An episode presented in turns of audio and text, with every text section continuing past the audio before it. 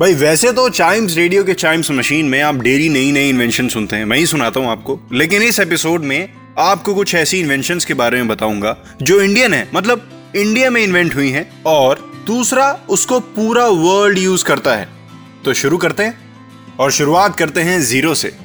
Zero एक ऐसा number जिसकी कोई वैल्यू नहीं है। पर अगर किसी नंबर के आगे लग जाए तो उस नंबर की वैल्यू ज़रूर बढ़ जाती है।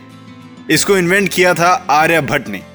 जिन्हें the man of mathematical and astronomical talents के नाम से भी जाना जाता है। ज़ीरो की इन्वेंशन कॉमन एरा में हुई थी।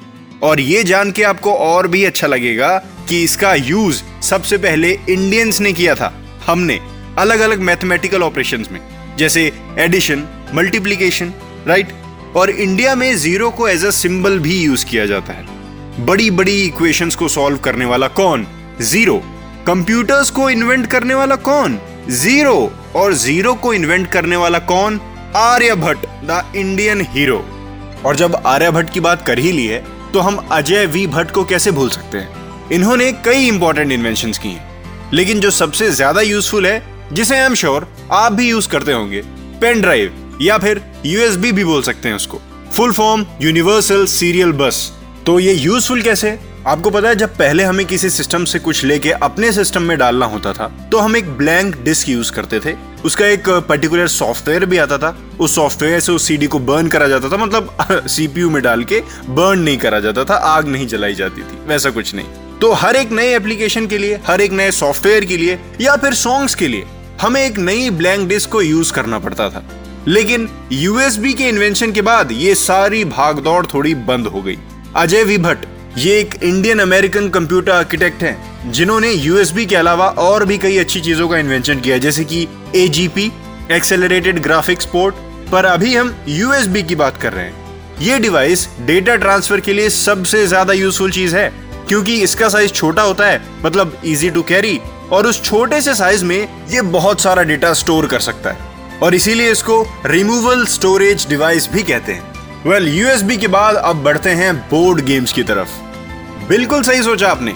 जैसे चेस हो गया स्नेक्स एंड लेडर्स हो गया, ये बोर्ड गेम्स इंडिया में इन्वेंट हुए हैं। और अगर मैं चेस की बात करूँ, जिसे इंटेलेक्चुअल्स वाला गेम कहा जाता है, इसकी इन्वेंशन सिक्स सेंचुरी में हो गई थी।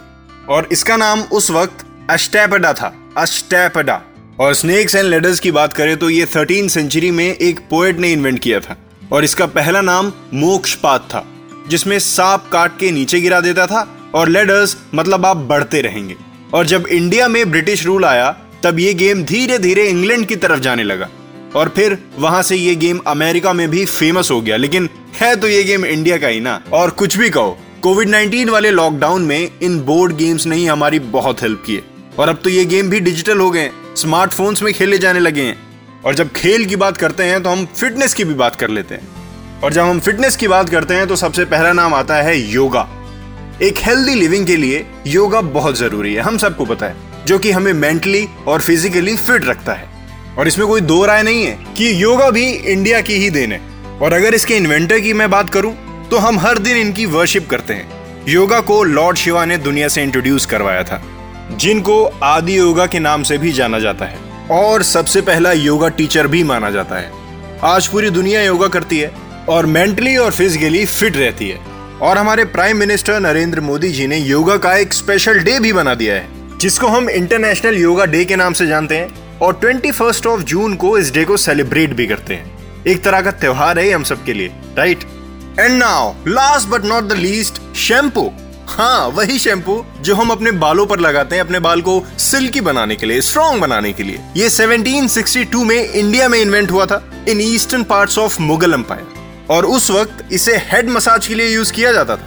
विदाउट एनी फ्रेग्रेंस सिर्फ़ इसमें तेल रहता था और हर्ब्स रहते थे। और तेल भी कोई हेयर ऑयल नहीं, जो हम अभी यूज़ करते हैं। कोई दूसरा तेल, जो बालों के लिए अच्छा होता था। वो तो फिर धीरे धीरे बात आगे बढ़ी, कुछ डेवलपमेंट्स हुए फ्रेग्रेंस ऐड हुए, और नाम भी बदला गया। यस शैम्पू तो अभी हम बोलते हैं। पहले तो इसे चैम्पो बोला जाता था। चैम्पो एक संस्कृत वर्ड चपायती से लिया गया था, जिसका मतलब था मसाज और आज शैम्पू पूरी दुनिया यूज़ करती है। So thanks to India for that too my name is Nitin this is Chimes radio आज मैंने इंडियन इन्वेंशन की बात की। नेक्स्ट एपिसोड में मैं किसी और देश की इन्वेंशन की बात करूँगा। Till then live love laugh and stay tuned on Chimes radio Radio.